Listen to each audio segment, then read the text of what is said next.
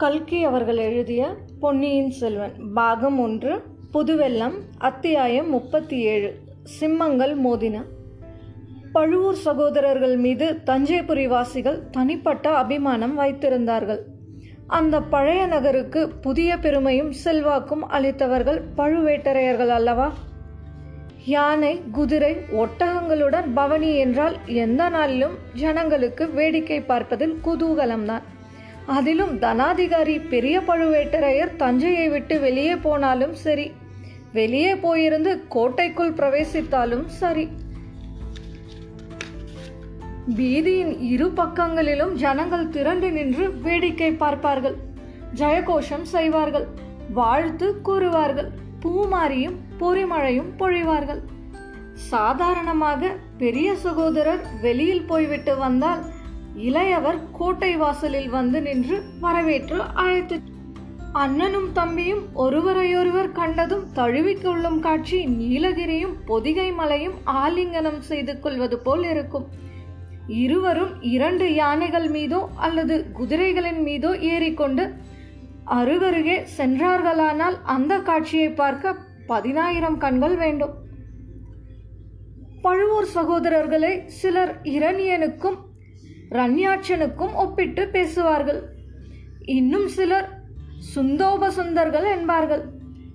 ராமரையும் பரதரையும் ஒத்த அருமை சகோதரர்கள் என்றும் வீமனையும் அர்ஜுனனையும் ஒத்த வீர சகோதரர்கள் என்றும் கூறுவோரும் உண்டு.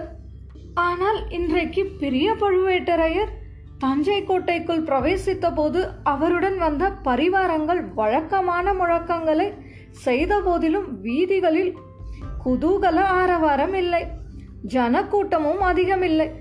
சின்ன பழுவேட்டரையர் கோட்டை வாசலுக்கு அண்ணனை வரவேற்பதாக வந்து காத்திருக்கவும் இல்லை. ஆனால் தனாதிகாரி இதை பொருட்படுத்தாமல் நேரே தம்பியின் மாளிகையை நோக்கி சென்றார். ஏதோ ஒரு முக்கியமான காரியத்தில் இளையவன் ஈடுபட்டிருக்க வேண்டும் என்று அவர் எண்ணினார். ஒருவேளை சக்கரவர்த்தியின் உடல்நிலை ரொம்ப கவலைக்கிடமாக ஆகிவிட்டதோ? அல்லது அல்லது பெரிய காரியம்தான் நடந்துவிட்டதோ என்று ஐயம் உண்டாயிற்று. ஆகையால் வழக்கத்தை விட துரிதமாகவே அவருடைய பரிவார ஊர்வலம் சென்று கோட்டை தளபதி சின்ன பழுவேட்டரையரின் மாளிகையை அடைந்தது. மாளிகை வாசலுக்கு தமையனை வரவேற்க வந்த தளபதியின் முகத்தில் பரபரப்பும் கவலையும் காணப்பட்டன. தமையனுக்கு வணக்கம் செலுத்தி பிறகு மார்புற தழுவிக்கொண்டார் இருவரும் மாளிகைக்குள் சென்றார்கள். நேரே அந்தரங்க மந்திர ஆலோசனை மண்டபத்திற்குள் பிரவேசித்தார்கள்.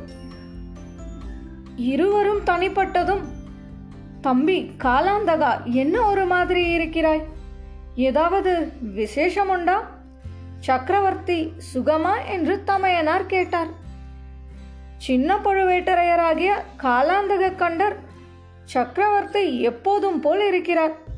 அவரது சுகத்தில் அபிவிருத்தியும் இல்லை சீர்கேடும் இல்லை என்றார். பின் ஏன் வாட்டம் அடைந்திருக்கிறது உன்முகம் ஏன் கோட்டை வாசலுக்கு வரவில்லை? ஊரும் ஒரு மாதிரி சலசலப்பு குறைந்திருக்கிறதே என்று பெரியவர் கேட்டார்.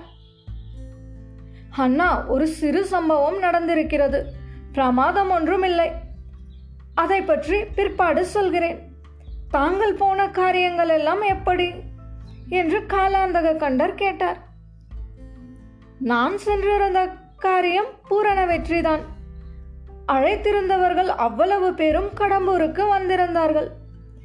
எல்லோரும் ஒருமுகமாக உன் மருமகன் மதுராந்தகனே அடுத்த பட்டத்துக்கு உரியவன் என்று ஒப்புக்கொண்டார்கள்.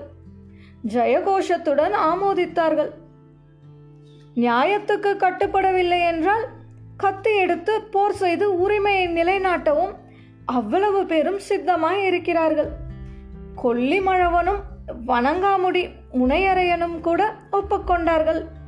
என்றால் நம்முடைய நோக்கம் நிறைவேறுவதற்கு தடை என்ன? சம்புவரையர் தம் கோட்டை கொத்தளம் படை செல்வம் எல்லாவற்றையும் ஈடுபடுத்த சித்தமாய் இருக்கிறார் அவருடைய மகன் கந்தமாறன் மிக தீவிரமாய் இருக்கிறான் நடுநாட்டையும் திருமுனைப்பாடி நாட்டையும் பற்றி கவலையே இல்லை. சோழ தேசம்தான் எப்போதும் நம் கையில் இருக்கிறது. வேறு என்ன யோசனை? திருக்கோவலூர் மலையமான் பல்லவன் பார்த்திவேந்திரன் கொடும்பாலூர் வேளான் இந்த மூன்று பேரும் தான் ஒருவேளை எதிர்க்கக்கூடும். அவர்களில் கொடுமாலூரன் இங்கு இல்லை. இலங்கையில் இருக்கிறான். மற்ற இருவராலும் என்ன புரட்டிவிட முடியும்? கூடிய சீக்கிரத்தில் சக்கரவர்த்தியிடம் சொல்லி உடனே முடிவு செய்துவிட வேண்டியதுதான் என்றார் பழுவேட்டரையர். தலைவர்களை பற்றி தாங்கள் சொல்வதெல்லாம் சரி. ஜனங்கள் ஜனங்கள் ஆட்சேபித்தால் என்று கேட்டார் காலாந்தக கண்டர். ஆஹா ஜனங்களை யார் கேட்கப் போகிறார்கள்? ஜனங்களை கேட்டுக்கொண்ட ராஜ்ய காரியங்கள் நடக்கின்றன. ஜனங்கள் ஆட்சேபிக்க துணிந்தால் மறுபடியும் அவர்கள் இம்மாதிரி காரியங்களில் பிரவேசிக்காதபடி செய்துவிட வேண்டும். அப்படி ஒன்று நேரும் என நான் நினைக்கவில்லை.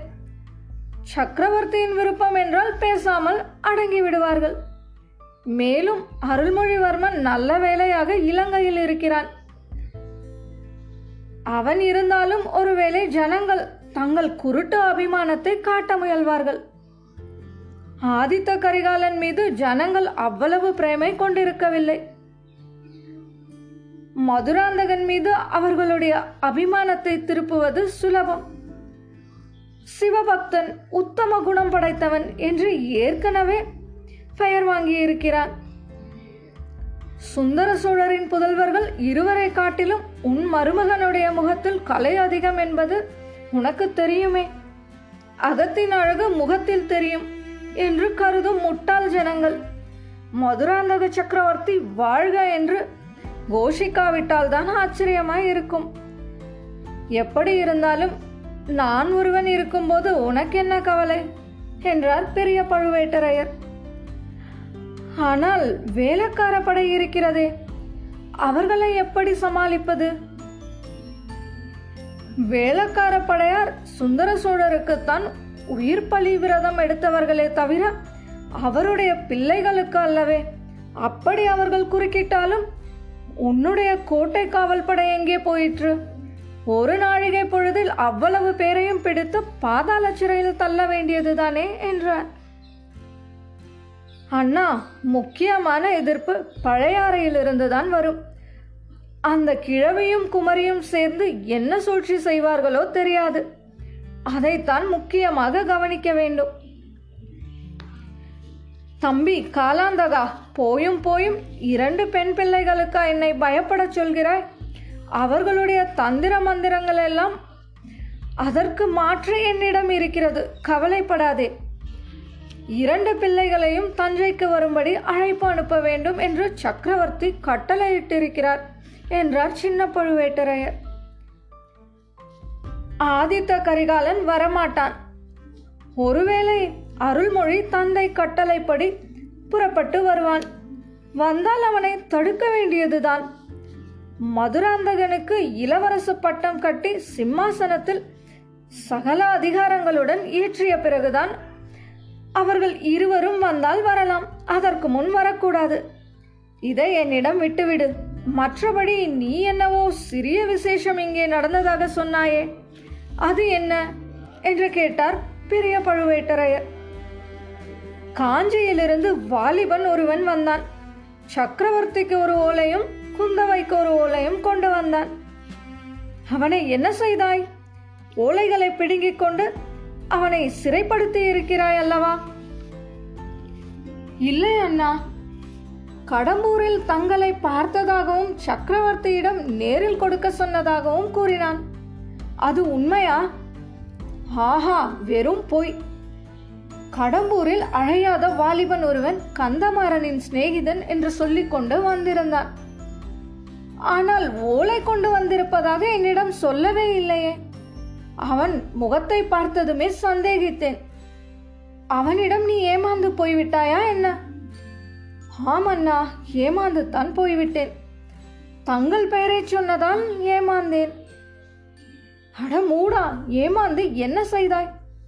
ஓலையை சக்கரவர்த்தியிடம் கொடுத்து விட்டாயா? அதை பார்க்க கூட இல்லையா?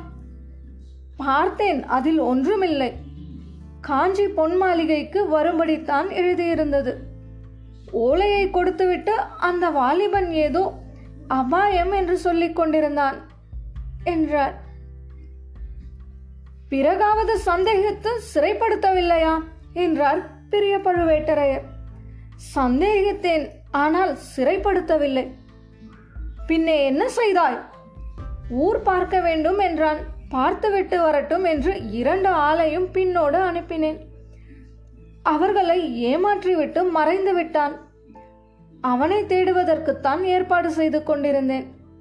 அதனால்தான் கோட்டை வாசலுக்கு கூட வரவில்லை. நகர மக்களுக்கு எச்சரிக்கை செய்திருக்கிறேன் என்றார் சின்ன பழுவேட்டரையர். அட நீயும் ஒரு மனிதனா? மீசை முளைக்காத ஒரு சிறு பிள்ளையிடமா ஏமாந்து போனாய்? உனக்கு காலாந்தக கண்டன் என்று பெயர் வைத்தேனே. என் முட்டாள்தனத்தை நொந்து கொள்ள வேண்டும். உன்னை கோட்டை தளபதியாக்கினேனே. எனக்கு இது வேண்டியதுதான். என் பெயரை சொல்லி ஒருவன் உன்னை ஏமாற்றி விட்டான் என்று சொல்லிக்கொள்ள வெட்கமா இல்லையா உனக்கு? வெறுமனே உங்கள் பெயரை சொன்னதோடு இல்லை உங்கள் முத்திரை மோதிரத்தையும் காட்டினான். அதை அவனுக்கு நீங்கள் கொடுத்தீர்களா? என்றார். இல்லவே இல்லை. அப்படியெல்லாம் ஏமாந்து விட நான் உன்னை போல ஏமாலியா என்ன? என்றார் பெரிய பழுவேட்டரையர் அவனிடம் முத்திரை மோதிரம் இருந்தது உண்மை. என்னிடமும் காட்டினான் கோட்டை வாசல் காவலர்களிடமும் காட்டிவிட்டுத்தான் உள்ளே புகுந்தான் நீங்கள் கொடுத்திராவிட்டால் இன்னும் ஒரே ஒரு இடத்திலிருந்துதான் அதை அவன் பெற்றிருக்க முடியும். யாரை சொல்கிறாய்? தங்களால் ஊகிக்க முடியவில்லையாம். இளையராணியைத்தான் சொல்கிறேன். சீ ஜாக்கிரதை நாக்கை அறுத்து விடுவேன். நாக்கை அறுத்தாலும் அருங்கள் தலையை கொய்தாலும் கொய்யுங்கள். வெகு நாளாய் சொல்ல விரும்பியது இப்போது சொல்லிவிடுகிறேன். விஷநாகத்தை அழகாயிருக்கிறது என்று எண்ணி வீட்டில் வைத்து வளர்க்கிறீர்கள். அது ஒரு நாள் கடிக்கத்தான் போகிறது. நம் எல்லோரையும் நாசம் செய்ய போகிறது. வேண்டாம் அவளை துரத்திவிட்டு மறு காரியம் பாருங்கள் என்றார் சின்ன பழுவேட்டரையர். காலாந்தக கண்டா வெகு நாளாக உனக்கு சொல்ல எண்ணி இருந்த ஒரு விஷயத்தை நானும் உனக்கு இன்று சொல்கிறேன்.